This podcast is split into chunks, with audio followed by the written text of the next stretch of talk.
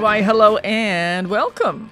Welcome to the Peer Pressure Podcast. I am Diane, sometimes known as Diane Kamikaze, and I am your host. The reason why I do this podcast is because I like to say I am a champion of heavy music. I've always found my favorite songs since I was a young kid had riffs, hooks, were either metal, hardcore, hard rock, or punk, or something fairly aggressive in attitude and sound. And I am all about appreciating the people that keep that world going, whether they're musicians, webmasters, other podcasters, record label and festival owners. It's important to me to recognize what these people do in that realm of music. So, I am here to bring them to you in a different context, more than a Wikipedia entry or a press release, a little more personal and a lot more fun. I'm a rocker for life, and I hope these episodes do make a difference. Send me feedback at diane at wfmu.org. And my Facebook page is Diane Kamikaze Farris, Rocker for Life. Like my page there, and I will keep everybody updated on podcast episodes in that space. Thanks so much for listening, and stay tuned.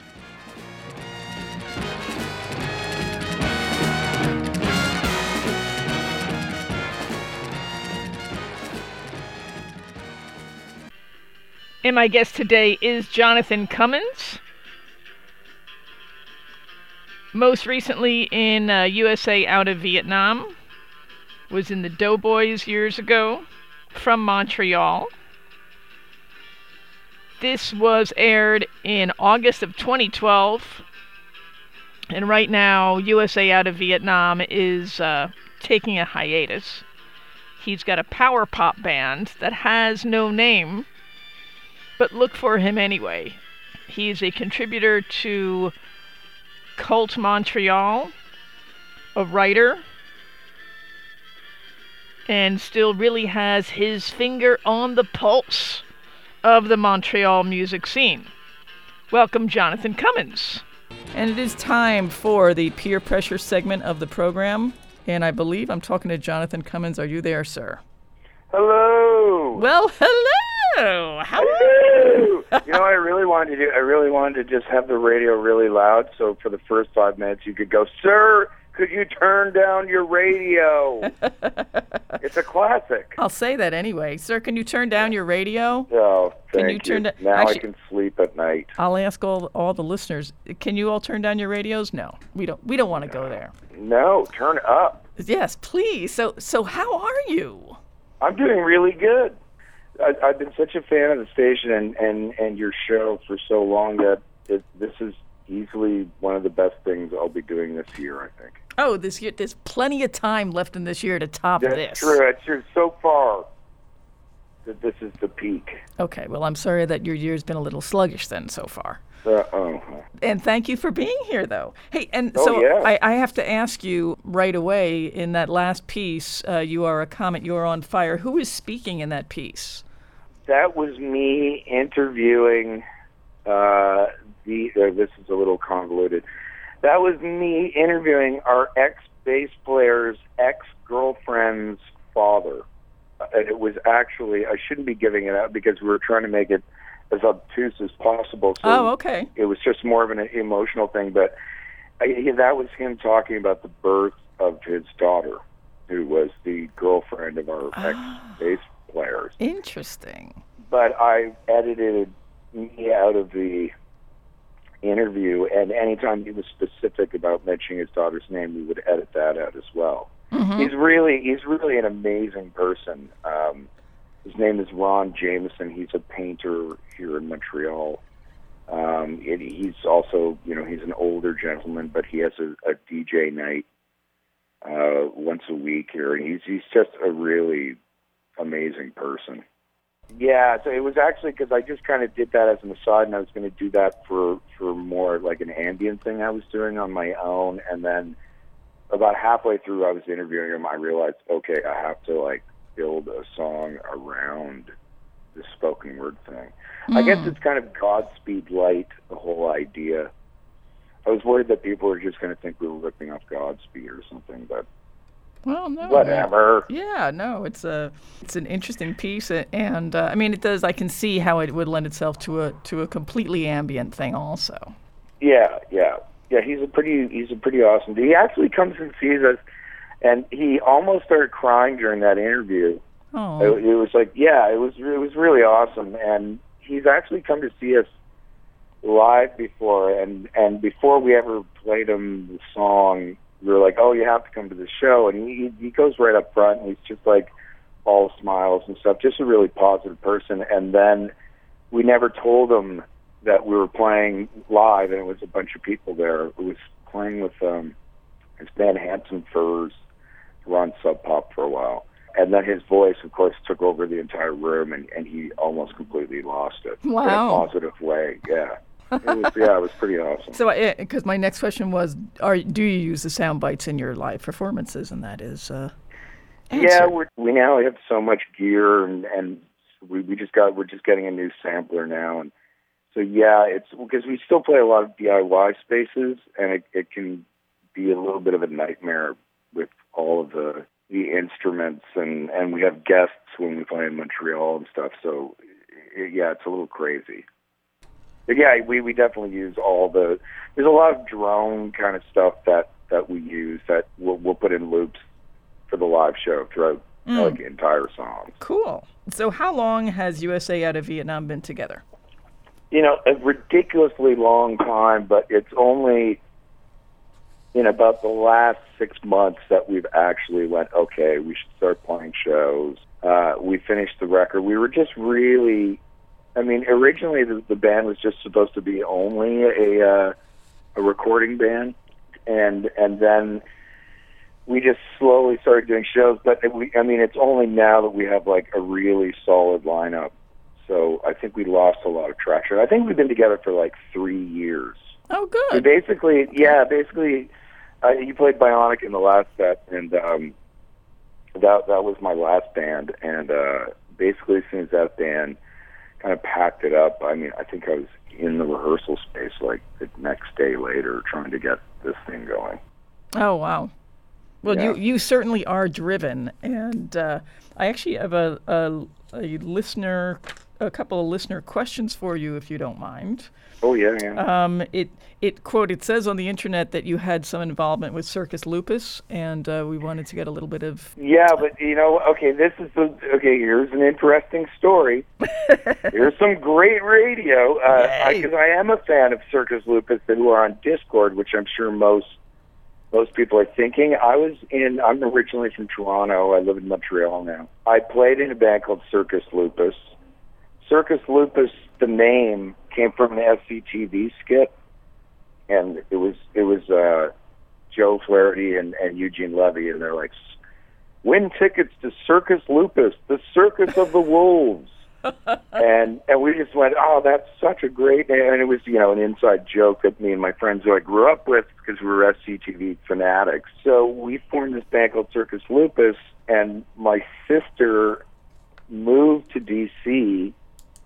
and was very much like part of that whole Dischord kind of scene, I guess, in like the late 80s, I think yeah like 86, Yeah, mid. 87, or when, when Circus Lupus started. Sure. And she lived in a house with Circus Lupus, and she had uh, posters up for, of Circus Lupus playing with like The Accused or or whatever, because we played with a lot of touring bands at the time. hmm And they were looking for a name, and they're like, "Oh, that's such a cool name." And he's like, and my sister was like, "Yeah, that's my brother's band." And they're like, "Oh, what do they sound like?" And then she's like, "Oh, I don't know. They broke up." And so, belittle it Circus Lupus. really Yeah. oh, you think I should sue funny. them? Uh, no Because the thing, I, then I heard that record with the one with the Zippo lighter on it. yeah That circus, and I was like, "Wow, these guys are really good." And we were really terrible. so I guess I, I guess they deserve the good name. There you go. Well, you know, you you have your way of uh, of making your contribution in music, even if it's not with music, even if it's with band names.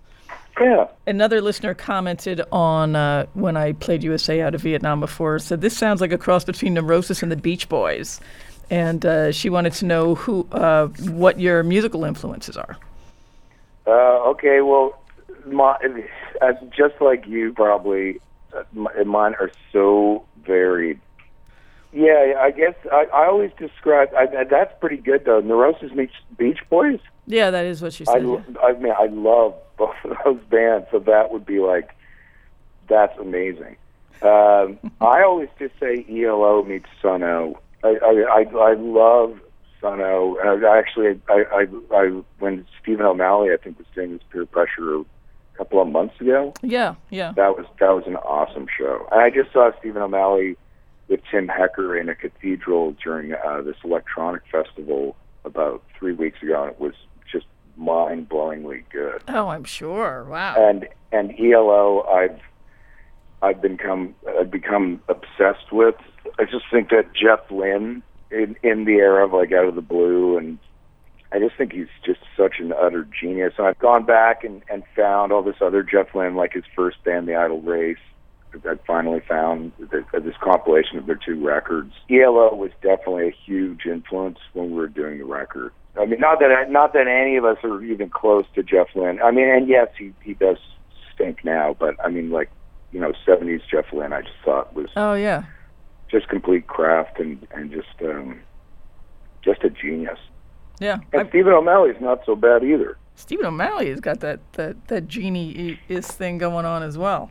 Mm-hmm. Yeah. And the Roses have a new record coming out in the next like month and a half or something. So I'm, I'm really excited about that too. Cool. Because your your taste is so vast, I guess I want to ask you about like really really far back. Were you raised in a music friendly environment?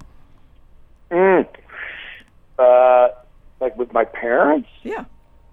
um, I guess uh, I guess it's probably similar to everybody. I mean, I was a music fiend ever since I can remember. I mean, AM radio, underneath the pillow, the whole, you know, all the cliches. uh, that you know, I was like really into like like as a little kid, I was like really super into, um, you know, whatever the the the hit parade was the you know early '70s. I'm I'm I'm like about I'm turning 46 this year, so you know, I mean, I was I was thankfully around. Like you know, I heard the Raspberries and stuff on the radio and, and stuff like that.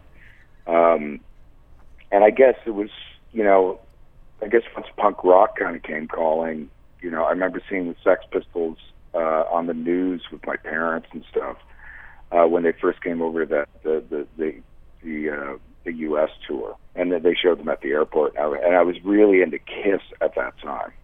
But but uh, there was still that disconnect. Like Kiss were like they weren't even human. You know, I was buying the comic books, and Right. you know, I was like you know ten years old. Right, and But they what- were really the what- god of thunder and that whole. Yeah, exactly. And then, but then, you know, y- you know, but like seeing the Sex Pistols, it just it just seemed so real, and I didn't even know what they sounded like, but I knew I was gonna like them. The first time I ever went downtown by myself, I think I was like twelve, maybe eleven or twelve, on a subway in Toronto, hmm and I bought the import copy of Nevermind the Bollocks. Oh wow. And I, I remember thinking, oh, this is what heavy metal sounds like. Uh huh. And I was so young, I was like, you know, the, the swearing part in bodies. I just kept playing for my friends, like over and over again. I'm like, check this out. This is what heavy metal is. and uh, you know, and so then after that, it was these kind of stoner friends that were like a little bit older. Like, yeah, I guess I started smoking pot at a really early age. Now that I think about it, but we used to go over to his his basement, and the, and there would be like you know there were older guys, but they could barely play either. I think the drummer could play, and there was a bass there. And I remember the first time I ever played with anybody, like played music, was we did Wicked World off the first Black Sabbath record, but we only did just the riff, Oh, okay. and and we did Blitzkrieg Bop, and then I, I was just I was like, okay, I'm you know I was just hooked after that Yeah, yeah. I can play. because I mean, it because I didn't have that thing like like I never thought, oh, I'm gonna I, I'd be able to play in front of somebody or or I, I could like play, I could learn the next part to Wicked World. It wasn't really part of that. It was just like you know that that when most people start playing music, like they can play like the riff from Sex Bomb by Flipper or something for Mm-hmm. like for three days straight and Right. be completely elated. Yeah, yeah, that's true. Yeah. Which, to be honest, I, I could play the riff from Sex Bomb for three days straight and probably be pretty elated Yeah. as well. Yeah. Still, That's a magical song. it's it is mystical. Yes. Yeah. Somebody made a comment after you just told the Circus Lupus story that you have some real issues with band names because there's been other Doughboys names also. Oh, that's right. Well, there's a band from New Jersey called the Doughboys. Yes, there is. yeah, and, but and and they're like, uh, okay, I, I may be totally wrong here, but do they do they play like covers or something, or is it like a like a '50s rock and roll thing, maybe? I think they are they are an older styled rock band. I'm not sure if they're a cover band or not. And Yeah, uh, I know. I know that that I, I constantly get ask people asking like, "Oh, I heard you guys are reuniting and you're you're playing at the Stone Pony." And I'm like, "Really? No." Well, like, I didn't get that call. That was so mean of those guys. And then I realized, oh, wait a minute. it's those other doughboys. And I did. I remember seeing those ads out there and saying, "Oh," but then I read something online that the that the Canadian doughboys did reunite last year. Yeah, we did.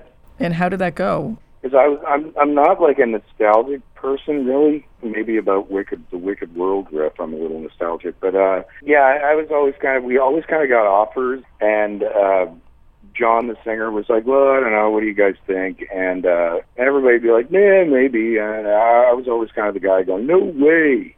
I'm about the future and do do do." And and so I was always kind of a stickler about it and going. Uh, and even though we're friends and stuff, I mean, it wasn't that. I would just rather go have dinner with the ex-members of the Doughboys than than play some of the songs with them. But so I guess I was dragged kicking and screaming, and I ended up probably having the most fun out of everybody. it Oh, was it was a total blast. We we got to do four shows. We did two shows with the Foo Fighters and sort of unannounced shows. Well, that it was because of the Foo Fighters that the whole thing even happened. If it wasn't for them, it, it definitely wouldn't have happened because we're all kind of scattered around the earth. John lives in L.A. Uh, Paul, the the drummer, lives in Toronto. Hmm. Uh, and me and Bondhead, the the bass player, still live here in Montreal. But it's just like getting John to fly in is just like a you know a financial nightmare, and That's a so lot they of work. They just made it happen. yeah. No, yeah, it was it was Gus, their their road manager. Their I think he's been a road manager for almost the entirety of the Foo Fighters. He was the guy who did all of the Scream shows, you know, Oh, from way wow. back when in Florida, Mhm. and he did all of the Doughboys shows um, from way back when. So he he he just kind of made it happen. And and Dave's been like a friend of ours for. I mean, Scream used to stay at my house and stuff. So Oh, okay. they, they just said like, how much money is it going to take? And we were like, well, it's a ridiculous sum actually. And they're like, okay, no problem.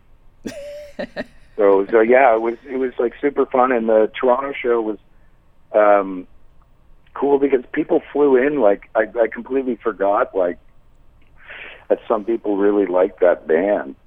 I mean, I've been just so disassociated from the band for so I don't really think about the band and we were practicing and that was all fun and I just thought, you know, that's what it is and then we played this small club show that was kind of unannounced in Toronto and like people were coming in from Wisconsin, some people flew in from from Seattle and you know, it was it was bananas. And I completely forgot that I guess in that era, the early '90s and late '80s, you know, the the band kind of meant a lot to to people, and it was kind of Yeah, you, know, you it was kind guys of were really nice. you guys were popular.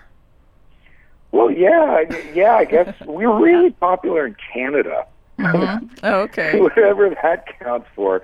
But we we did we toured a lot. We were like on tour. I mean, at one point we were on tour for an entire year.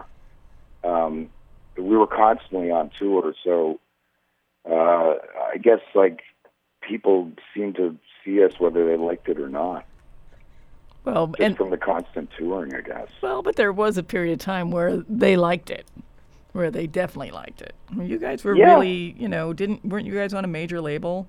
Yeah, we were on um, A&M during the whole uh, Nirvana thing. Right, right. Uh, where everybody and their dog was uh, was getting signed. We, we were, but A&M never really kind of, you know, I mean, they were signing up like there's bands called like Hammerbox and Paw, Hmm. and that was like kind of their second tier band. The first tier bands being like Soundgarden, I guess. Right. And then we were like the low rung Canadian band.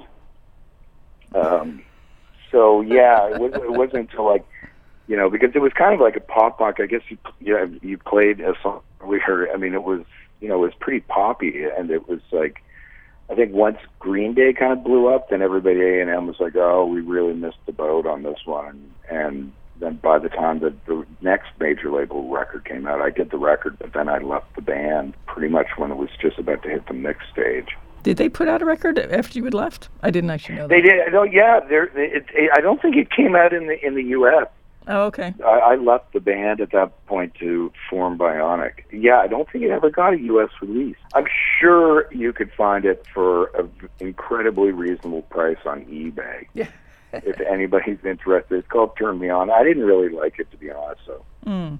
Well, if you don't have it, it's okay. Well, what was going on for you that you were? Um, I mean, Bionic is clearly very different than the Doughboys. So, um, leaving. I mean, you obviously had something else you wanted to. And like anybody who's been in a band for like eight and a half years, I think the Doughboys had definitely galvanized what they were and what they wanted to be, what the label wanted it to be, and towards the the last couple of years of the Doughboys, you know, I just wasn't really into that that style of of music. Like my favorite bands, I think at that time were like Jesus Lizard, Cop Shoot Cop, and the Melvins. I think that was my my holy trinity. So I I just wanted to play like different kinds of music, and and being one of the songwriters, it was like you know sort of different like producers were going, well that doesn't really work for this record, and they're right. I mean, it, those songs didn't, but I mean that's really where my heart was. Right. And I love pop music. I mean, I, I always will. I, I consider the band I'm in now a pop band, just very long songs. Yeah, I mean, eight and a half years. I mean, that was you know good enough. We we worked really. I've never been in a band that's ever worked that hard. And and I think if you're not anybody who's in a band who's not a hundred percent behind what they're doing, that they should just get off the stage. I mean, it's that it's that kick out the jams kind of philosophy that if you're not going to kick out the jams, then get off the stage. And so I got off the stage. I couldn't kick out the jams anymore. Well, you could. You just wanted to Well, kick in- out the jams different a different way. Yeah. Well, I like that philosophy. Yeah, well, I think a lot more people should be doing it. I mean, you, you see it too. I mean, where there's like, there's bands on their fourth record and stuff, and it's obvious like this is not. You guys are running on fumes at this point. Well, they're mean, you're- rewriting their second record, which was the hit record, and trying to still get that and just changing things around or whatever. Exactly, and it's like you know, it's like trying to to capture lightning in a bottle. I mean, again, you see it all the time. If bands aren't going to constantly evolve and constantly grow, like like a band like the Melvins, if you're just going to be like doing somewhat retread, I'm not saying uh, the Doughboys were like they were crafting pop punk and they were getting better and better at it. I mean, the, the other members of the band, I just wasn't there for it. I was just like, this is not my thing. I never liked Green Day. never a big, never a big fan. Declaration time. Yeah, yeah. There's a listener comment here that says, uh, "Come on, the Doughboys toured with Voivod." And, I uh, know we never, we never did, but our the Doughboys rehearsal space and Voivod's rehearsal space were two doors away from each other, and we would hang out at our rehearsal space pretty much all day, and we would hang out in their rehearsal space about half the time because they were living in the, in their rehearsal space. mm, But when I first moved to Montreal from Toronto, like I loved Voivod. I mean, I I still do. I I still think of, along with Godspeed, they're the the Godspeed and Voivod are the two most important bands to ever come out of Montreal. Period. wow. Wow. Uh, easily. hmm And uh yeah, Voivod were like a huge influence on me and especially the bass player from the Doughboys, Bondhead, who just also completely loved Voivod. Without Voivod, there would be no Neurosis. There would be no avant-garde metal. I mean, it's I mean their influence is immense, and and they're also the nicest people ever. Absolutely. I'm still I'm still really good friends with all of Voivod. I mean, me and Blacky were forming a band about a year and a half ago, which was kind of more of a complex metal. Yeah, it lasted like five rehearsals, and then I just started. I just was not into playing complex. I can play complex music. I just wasn't into it, so I just kind of bowed out. And then Voivod got like super super busy after that anyway. so- Yeah, they're definitely on a. Uh, they've got a momentum going on right now.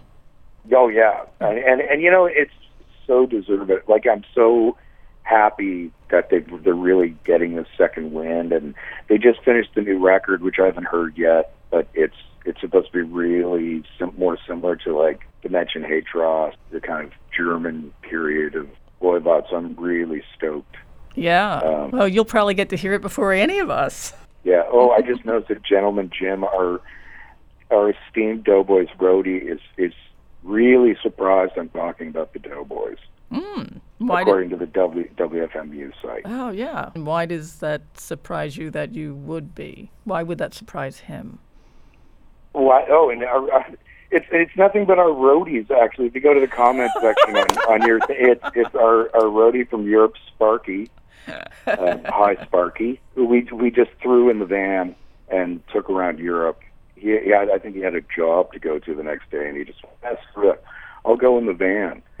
Uh, Gentleman Jim too is is he, he roadie for SNFU and Seven Oh. Seconds Oh. and a ton of other bands. And that does sound somewhere in New Jersey.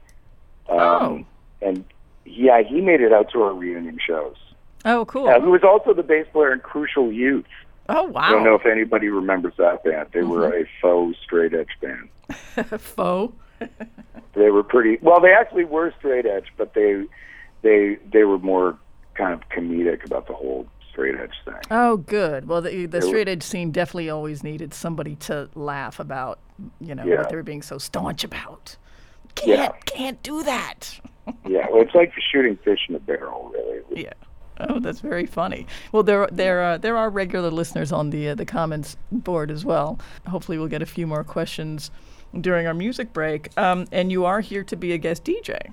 It's because I'm I'm a complete music nerd. Yeah. So th- this is this is awesome. So, introduce the first song that is uh, that you have chosen for us. Oh, geez, I don't have my playlist in front of me. What did I choose? You were- I'll you- tell you this: that I chose that within like uh, ever, everything in like two seconds. Oh, okay. I know they're good. They're they're great, and we were just talking about the first band. The first band that's on your playlist is from Montreal. Oh, boy, vaudeville. Voivod. Uh, And- yeah, well, uh, I mean, again, it's like, you know, I, I was even speaking with, like, I mentioned Godspeed earlier, and I, I don't, I'm hope, hopefully I'm not, like, name checking or, or, or whatever, but, uh, me and Efrim from Godspeed were talking, and we were talking about the old Montreal days, as, as most older punk dudes will tend to do, and he was even like, and I was shocked because I'm a huge Godspeed fan, and he, he was like, you know, if it wasn't for like stuff like Voivod, I don't even know if, if Godspeed would have even been around. And to, for me to hear that, I was like, that's so amazing.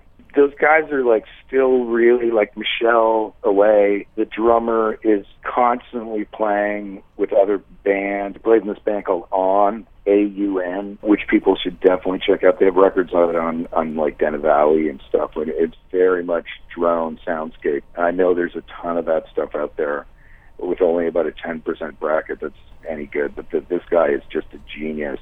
And Michel was playing with him for a long time, and he's just been playing with all of these experimental bands. To hear his drumming style in this uh, experimental field that's not Voivod is just so amazing because it's just such a perfect fit. I just love it too that kids are getting into Voivod now. Like kids are like, Yeah, there's like yeah, a, there's a and I mean, if you listen to something like Tribal Convictions and maybe put that up against like you know mid-period Neurosis kind of stuff, or even ISIS on a lot of tech metal bands, I think it becomes really obvious what their influence is, and I think it's because of all these bands like Sepultura, etc., who always like when we heard Voivod, it changed our lives, kind of thing.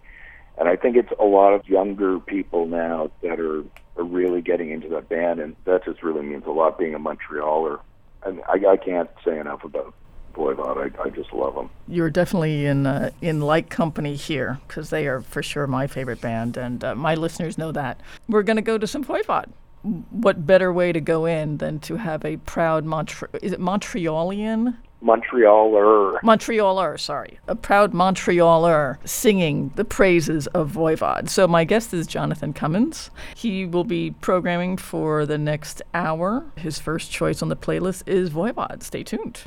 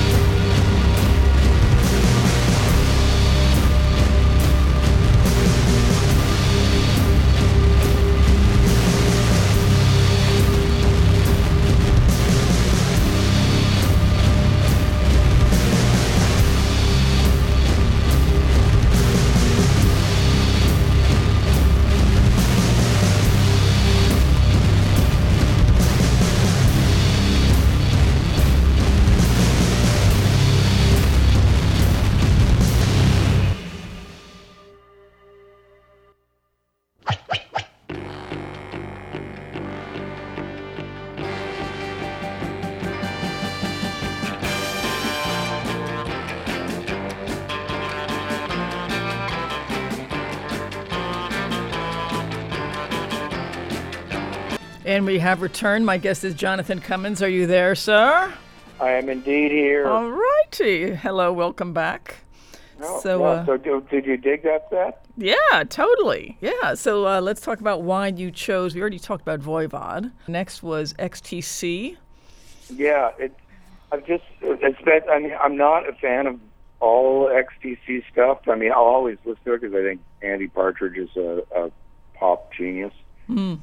Um, I mean, he's he's definitely a man whose his pop craft is, is something like you know I, I completely respect. But that song in particular, I thought people might be a little bit surprised because it's such a dark, drony, kind of tribal kind of sounding song. And in fact, Bionic that that's one of my favorite songs of all time. And Bionic, my band, I think we were talking about the Doughboys, my band after the Doughboys, Bionic who played actually in the studio at, at WFMU back yes. in the day. Yes, big friends Um, of FMU.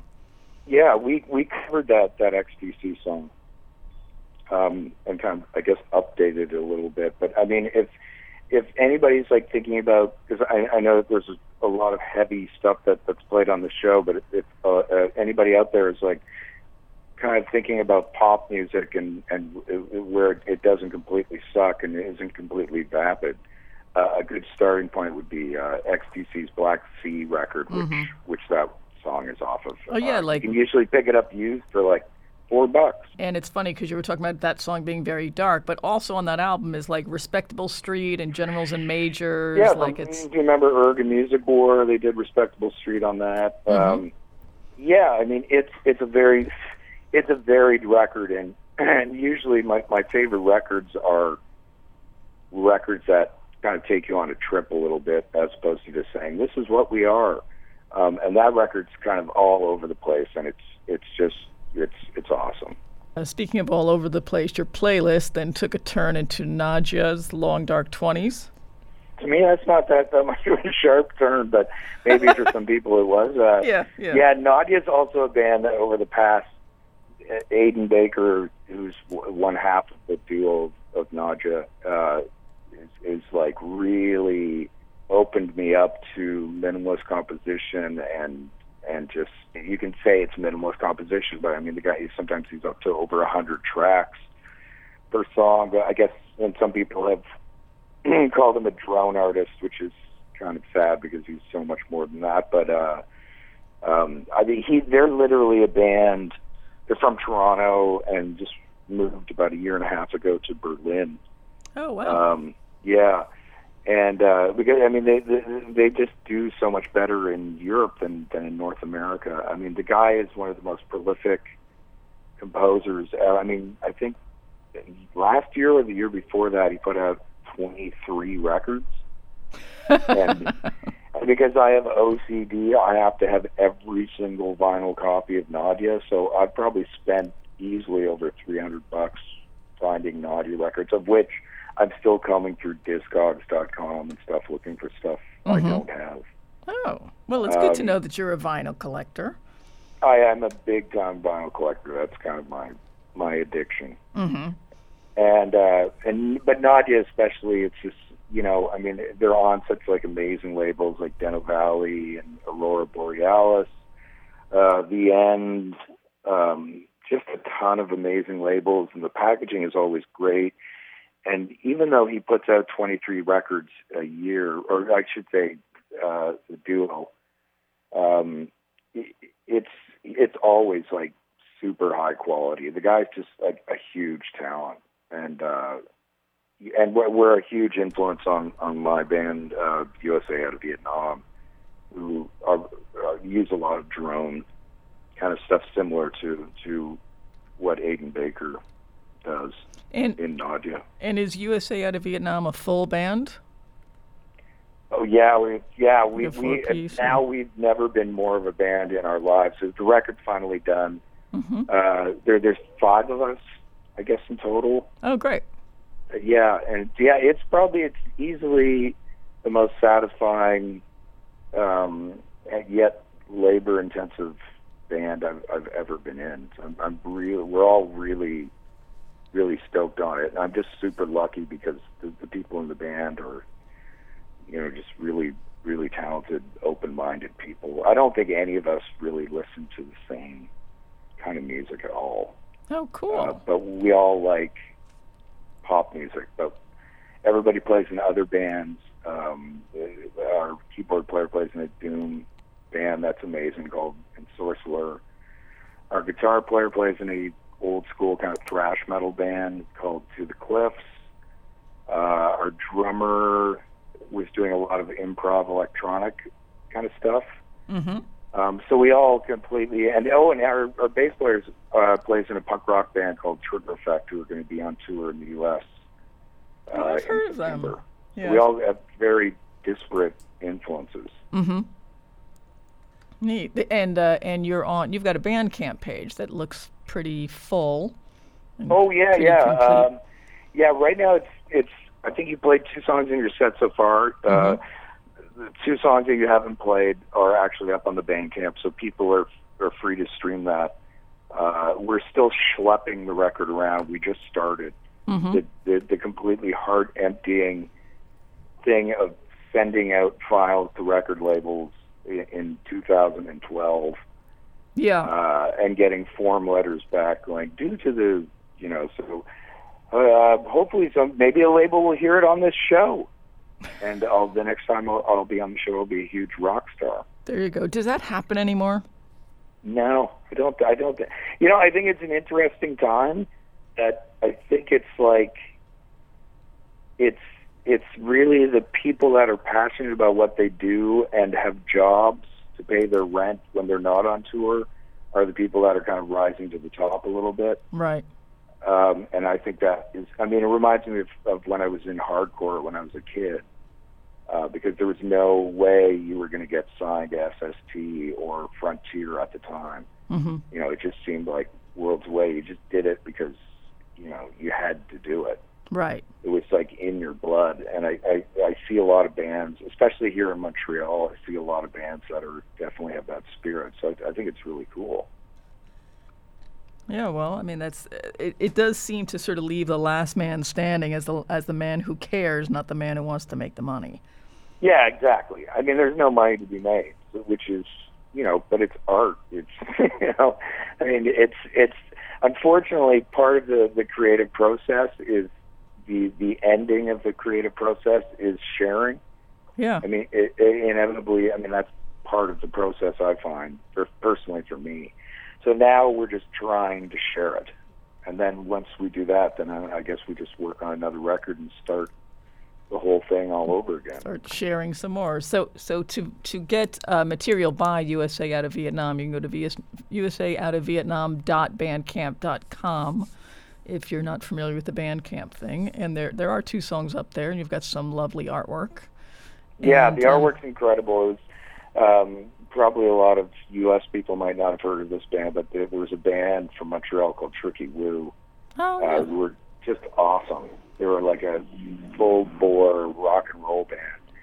And Andrew Dixon from uh, Tricky Woo did, did the album artwork, which, and he did it actually just as we were starting to, the, the recording, and we were still writing. Mm-hmm. Um, and that really made us step it up. Like we looked at the artwork and just went, okay, we just can't put crap and, and, and you know if this is going to be the artwork adorning it so it, it really made us the, the artwork was actually a huge influence uh, on the music Oh, neat. hmm Very cool. anyway actually andrew was in the band for about five months as well so but the artwork is killer It is. Yes, ladies Yeah. and gentlemen, it is killer. It's right here in, in front of me, and it can be in front of you. If you go to their Bandcamp site, it's USA Out of Vietnam, just straight through .bandcamp.com. And you guys have uh, gigs coming up, or you've got a show August 10th? Yeah, we're playing. Uh, we're playing. If anybody's listening from Montreal, uh, we're playing at Casa del Popolo, which is like one of the best, most awesome venues in the city. Do you have any Uh, plans to come to the U.S.? It- it- people, well, I guess they're allowed. I guess we'll we'll let them in. But if if you if you are in Montreal, we're we're playing on Friday, August 10th at Casa del Popolo. and uh, with uh, a local artist called Micah Mia, which is very kind of minimalist folk uh, psych. It's Hmm. really she she just put out a record called Sparsity Blues. That's just amazing. Wow. Cool. Yeah. Do you have any plans to come to the United States? Oh, I see. Uh, Yeah, definitely. Um, we're yeah, we're actually right in the middle of buying a van right Oh. now. So we're kind of like hoping that we could get the record out, and then and then I mean, all of us really, really want to tour. Some members of the band have never even been on tour before. Oh, wow. And yeah, and touring for me is like this is the longest I've gone in my life without touring, and I'm now realizing I'm a lifer. Um, I'm just dying to get out on tour again. I mean, I think that's that's a completely important part of being a band. I think you can be a band just playing your local town, but you don't really become a band until you're sleeping on some, you know, punker kid's floor next to the cat litter. Well, until you're making sacrifices to be exactly, in a band. exactly, and it, and then it, the, the common goal becomes a little bit more galvanized Mm-hmm. uh, amongst you know a sort of different people. Right, right. Um, so yeah, that is most definitely the plan. Good. Well, we look forward to sleeping on a couch nearby. Yeah. we don't take up much room. We're very polite. We're, we are Canadian after all, so we're very polite. Is that one of those like rules, those sort of unwritten rules about being Canadian? Like We're you have very, you have to be polite. polite. You have to be polite. And clean. We're very clean. Oh, good. Yeah, so please give us your couches. Excellent. Excellent. So we do hope that uh, USA out of Vietnam does get to find their way. And, you know, New York, New Jersey's not too far. So uh, maybe we'll do something something live Awesome. here. Um, my guest is Jonathan Cummins, who is in uh, USA out of Vietnam, as well as having been in Bionic and uh, Doughboys. I guess those are your, your larger things. Um, you had. Um, can you talk about being in the Besnard Lakes? Or what Oh, was your yeah, involvement yeah. there? Yeah. Um, God, I mean, okay, Besnard Lakes are up there with Voivod and Godspeed for me. Um, uh, I, I mean, it's a little weird because uh, Jace, the singer, is one of my best friends, and the, I was just filling in. Like I was, they were like, "Oh, can you play these shows?" And I was like, "Okay." And I'd only seen them like once before. I was pretty much blown away, but I was like, "Okay, I get this band. It's like." uh my Bloody Valentine meets Comets on Fire kind of thing. It's when, when they first started. I mean, they were like searingly loud, like really super loud, which they, they aren't anymore. Hmm. So when I joined the band, or when I was filling in for the band for about like six months. In fact, at, the last time I was in New York was with the Besnard Lakes. We played at Luna Lounge, opening for the singer for Stereolab. Oh, okay. Um, yeah, but I was terrible in the band. Like, unfortunately, there's all this like YouTube footage, and I was like, because I thought like, okay, it, it's going to be like Comets on Fire, and I just had like my fuzz pedal on ten, you know, searing wah, taking people's heads off. And it wasn't until about after about five shows that Jace finally said, "Dude, why are you playing at like this ridiculous volume and just doing noise?" And I was like, "Well, I thought that's what your band was." And he's like, "No, we're a pop band." So, you know, they got another guitarist, and and uh, I left Bionic and started USA Vietnam, and then I went and saw them, and I was like blown away and realized, oh my God, did I ever get it wrong? And if if anybody's ever seen the Besnard Lakes live, it's it's like a pretty phenomenal experience. Um, and I think it's it's somebody mentioned Beach Boys. I think are compared USA to Vietnam to Yeah. Neurosis meets. I, I don't think it. I think the Beach Boys' influence on Besnard Lakes is is a lot more evident. But I mean, just playing when, when I started USA to Vietnam, it was like two bands that really kind of made me want to break up Bionic, who I I still love to this day, but just wanted me to be different. As I I played in uh, there's a minimalist composer from New York, famous somewhat called Rhys Chatham, and I Oh, got yeah. to play his guitar trio piece, which is super minimalist. In fact, it's one note. Uh, and when I did that, it was I actually like felt musical ascension. I, I wasn't aware of my surroundings, and it was like a life changing experience. And the other one was just enjoying pop craft was the best Besnard Lakes. I mean, that those were the two things that made me want to start USA out of Vietnam. Hmm. So Two extremely. was kind of weird because he's my friend.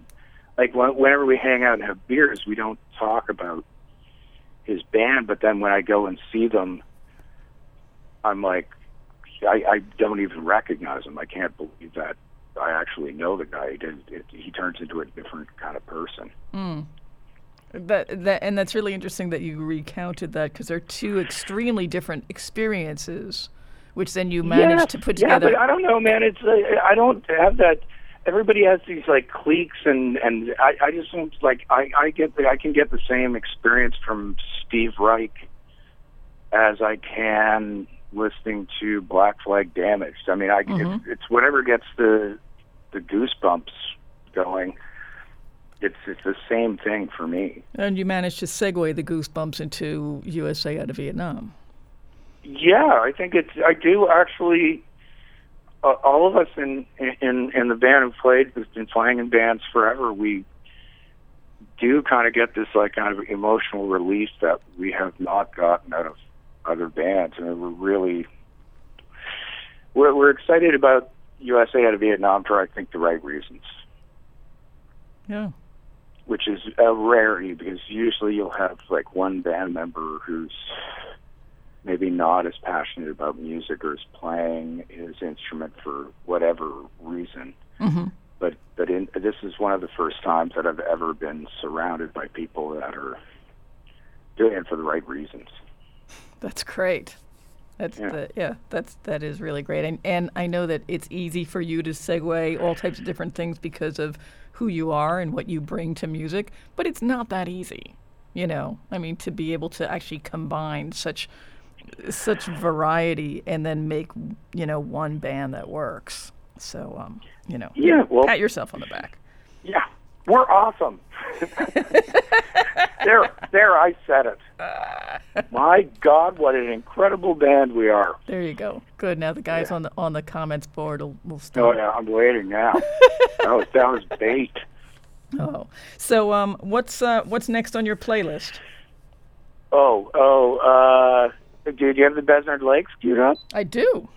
Oh, uh, yeah. I, I had a problem. I'm actually play on that record, uh, but I didn't even really even remember. I think I was in the studio for like four hours. And Uh, you know, they just finished their new record, hmm and they're like I love the record you're just about to play. I love everything they've done, but the new record was is just epic. It's it's insane. I, I it should I think it's coming out on Jagjaguwar uh, in the next six months. But basically, the minute there's Jason's studio is like a block away from my house, so Oh, wow. the minute they finished the final mix, uh, they checked the mix on the stereo. We had it blasting, and like I, I just I couldn't believe it. It was um, if you're fans, if you're a fan of like really well crafted, well orchestrated pop music. The Besnard Lakes are definitely a band you're going to want to check out. and and which album were you on? The Besnard Lakes are the Dark Horse. Oh, cool. Okay. Good. I'm not sure if I played. Uh, I think you're, you're playing Devastation. Yes.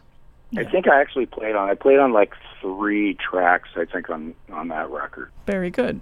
So that is what we're going to hear next. The Besnard Lakes. Off of the Besnard Lakes are the Dark Horse. The track is Devastation. My peer pressure guest today is Jonathan Cummins, and we will be back shortly. Stay tuned.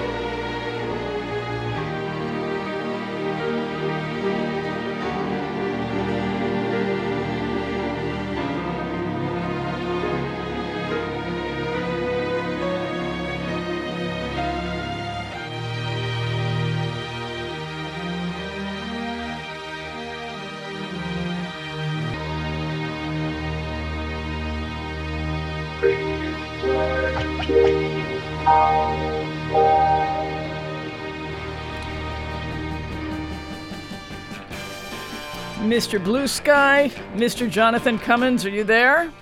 I'm here. All right. Well, thank you for playing that. There's a lot of people out there that are like, hell yeah, Mr. Blue Sky.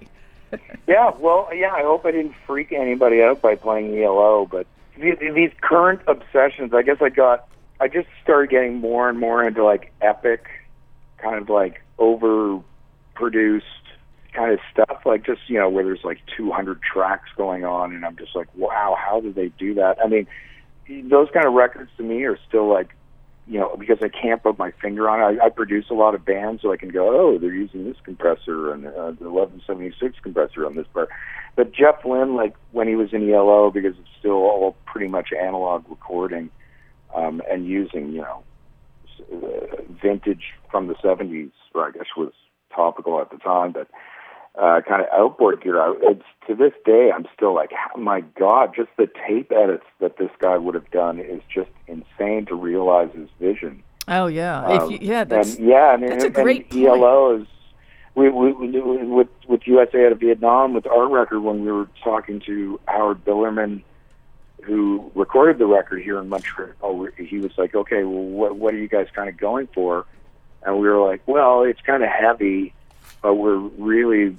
It's supposed to be a heavy ELO record, and then he was like kind of laughing until we started tracking, and then he quickly realized, oh, they weren't kidding with the ELO part. So that ELO was like a huge influence on on us recording the record. I mean, we didn't have much money, but we wanted it to sound like Jeff Lynne produced it in 1978. when you made the point about like all the edits and that kind of thing to make that record.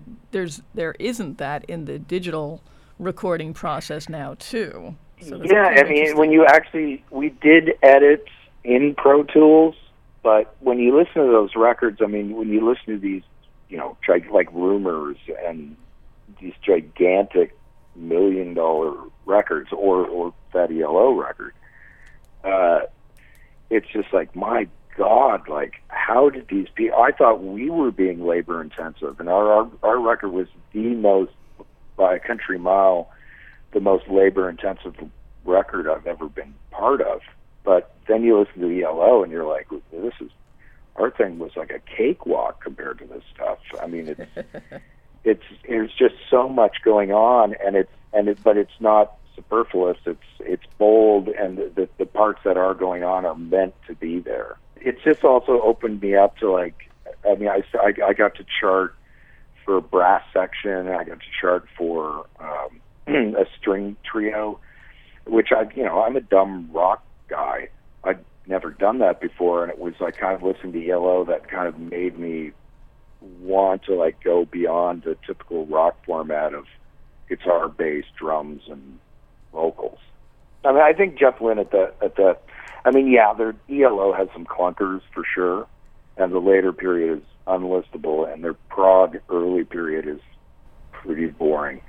But I mean, when he centered in on like, okay, I'm going to take my influences of Roy Orbison, the Beatles, uh, and the Hollies, and make this giant record. I mean, which he did about three to four records of the time that, I just thought were like, I'm like, why did it take me so long to discover this band?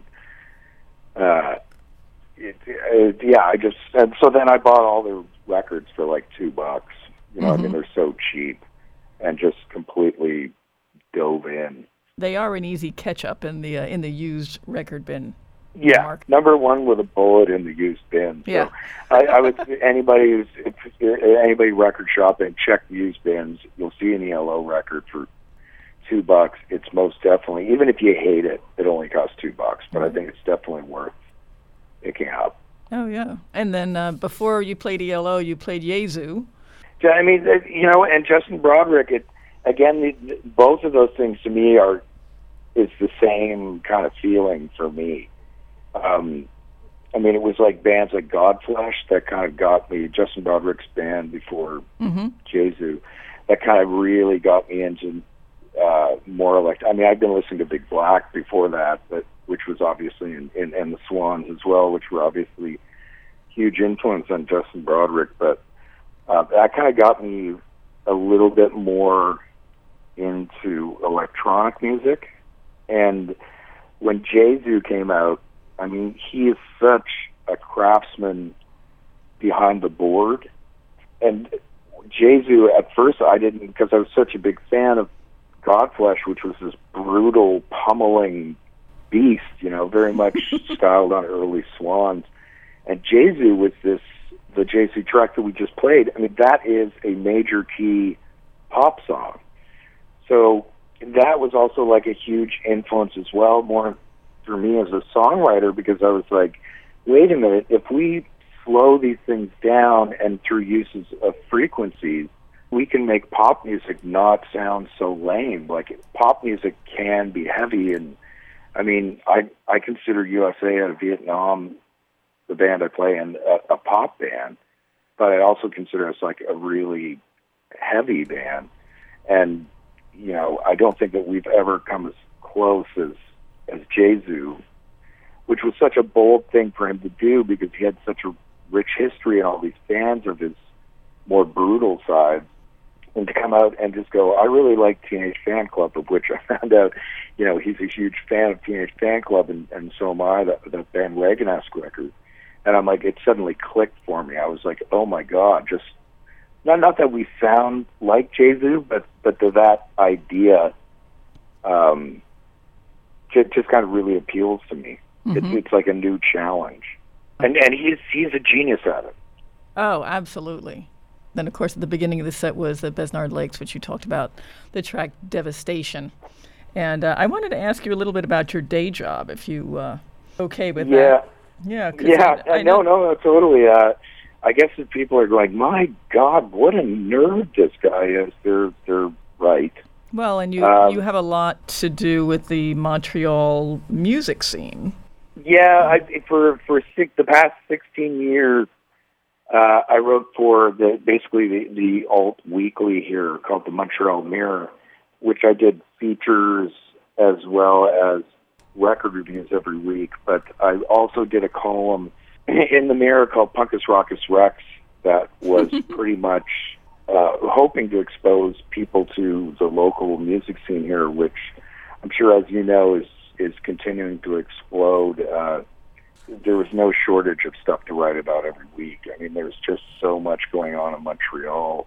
I would like to just cut in and say at some point I do want you to recommend some local bands to the Oh listeners. yeah, to me. yeah. There's my God, there's so many. So, did you want me to recommend them now? If you if you want to rattle off a few, but I don't want to lose Sure. the I train mean, of thought where you like were at. um, for for people who are like fans of uh, soundscapes and even you know kraut rock kind of leanings. Uh, there's a band called uh, Thisquietarmy, which is a guy named Eric Quach, who's put out a lot of releases actually with Nadja and toured a lot in Europe with Aidan Baker as well as Nadja, and he has like just tons of stuff out on on Denovali and. it's a lot of soundscape kind of stuff, like similar to Noveller and, and things like that. But uh, lately, he's been adding kind of uh, propulsive beats into his thing, and it's really awesome. It's a bit more of a kraut rock kind of influence, and I, I think he's amazing. Uh, there's another person called Aun that Michel from Voivod played with for a while, who also has a lot of releases out on Denovali, and he's more of an ambient kind of artist, and he's just incredible. I mean, it, just in that circle, of course, there's Tim Hecker, which is uh, fairly big in, in experimental and drone circles and electronic circles. Mm-hmm. Uh, I just saw him with Stephen O'Malley from Sunn O))), as I mentioned earlier in the show. That Yeah. was just incredible. Um, there's a, a, a duo called Micah Mia who's been blowing my mind. who I also mentioned has a record called Sparsity Blues.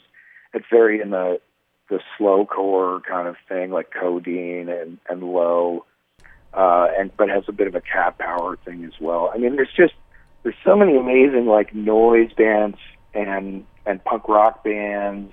Um, it's just such a drag that outside of Montreal, we're still mainly. I, I'm assuming because Arcade Fire and, and the Dears and bands like that, we're still known as this kind of like V-neck sweater pop city outside of the city, and, and it's such a drag because there's really amazing bands happen here. I mean, there's a band called the Great Sabatini that's very AMREP kind of influenced and hmm. but like this super heavy. Um, God, there's so many bands that are not part of that fairly small pop clique.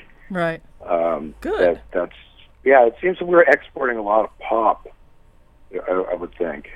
Well, it seems that way, but that's Yeah. just from an outsider and from what kind of what gets big, which is you know ten steps behind what's what's actually happening in Montreal. Yeah, I mean, I, there's tons of venues in Montreal. There's like tons and tons of DIY venues uh, happening right now, which is like the most because it's it's it's making people excited to go to shows. You know, they grab their own Sixers. It's it's like a party atmosphere. They're being exposed to to bands that they would have never been exposed to. Another cool thing in Montreal is its bills are really varied. It's not like all punk rock bands playing, and I, I, that's been happening a lot more now.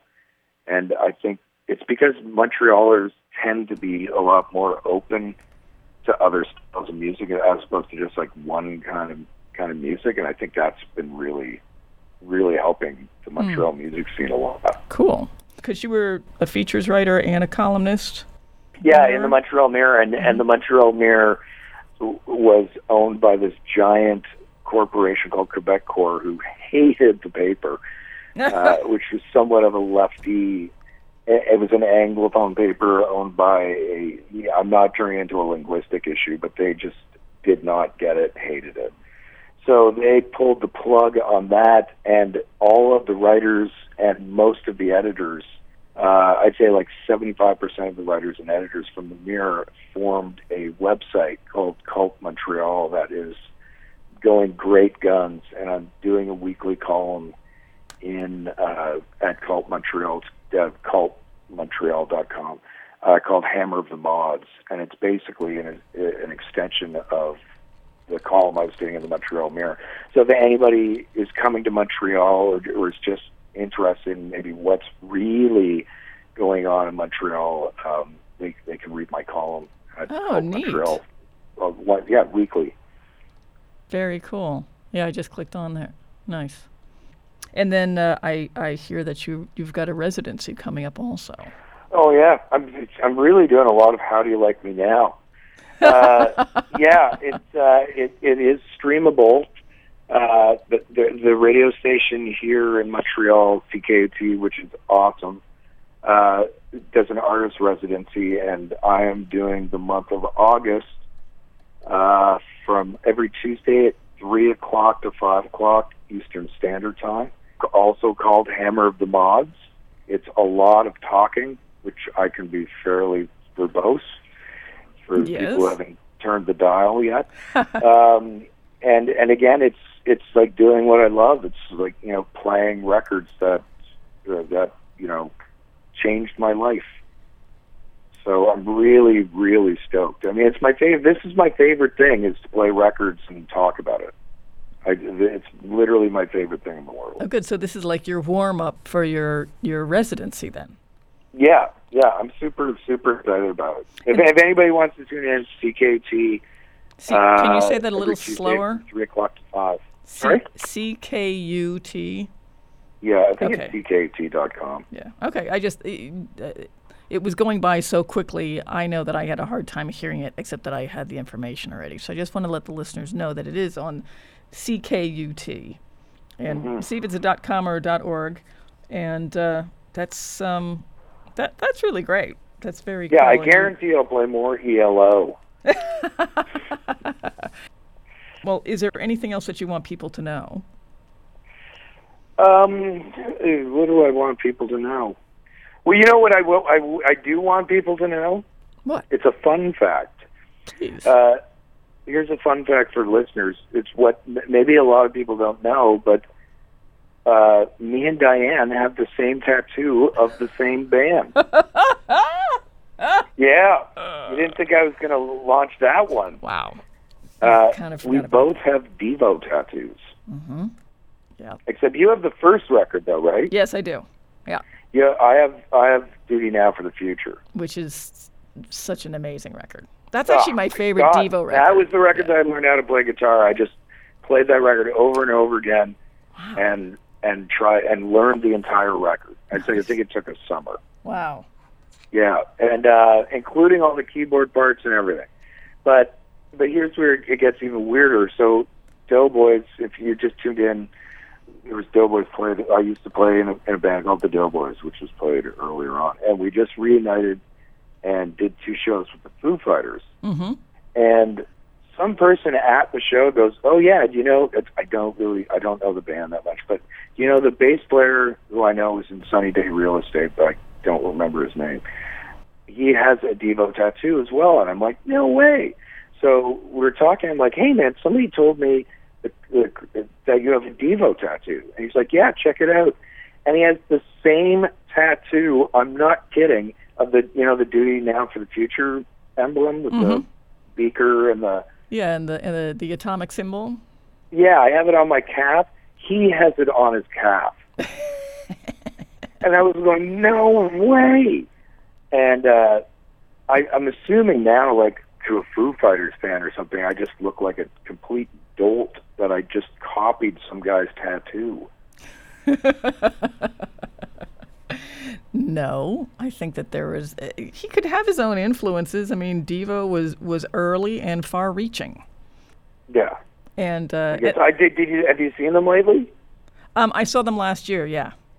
I saw them two years ago at, at there was a big festival here in Montreal called Osheaga, which is oddly enough happening this weekend. And they played the small stage, and it was just mind-blowingly good. I couldn't believe.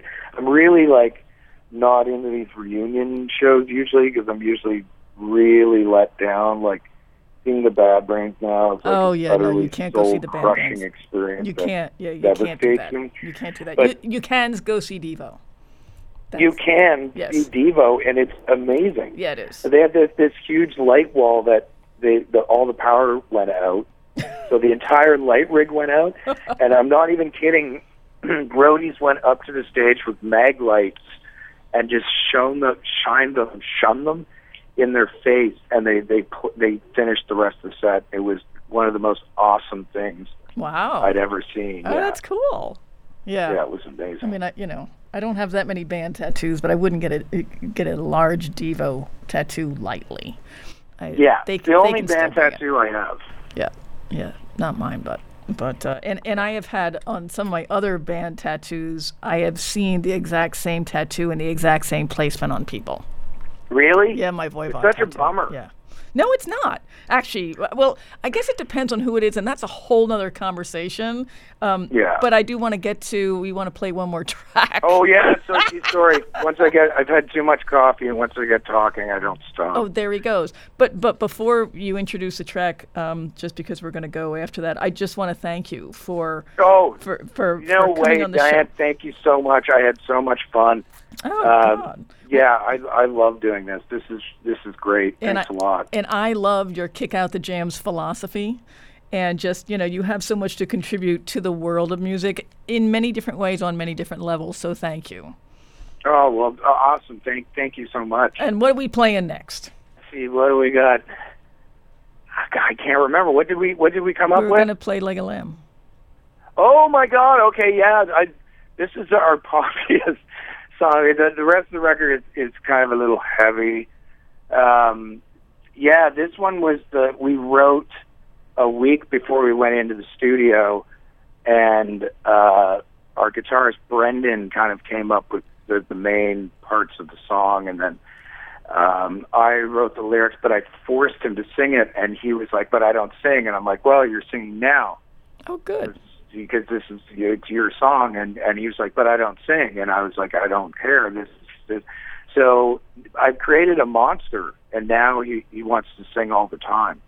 But uh i i this one i i mean i don't know. I don't ever listen to anything i do but i listen to this song. Like out of every record i've ever made hmm this is the only one i'm comfortable listening to and i've actually listen to it a fair amount which is kind of weird Oh, good. I've never listened to a single band I've ever been in ever, and th- this song I just keep going back to because uh, I can just remember Brendan singing it in the studio, and I'm, I'm getting goosebumpy just talking about it. Oh, good. Well, let's let the listeners get goosebumpy.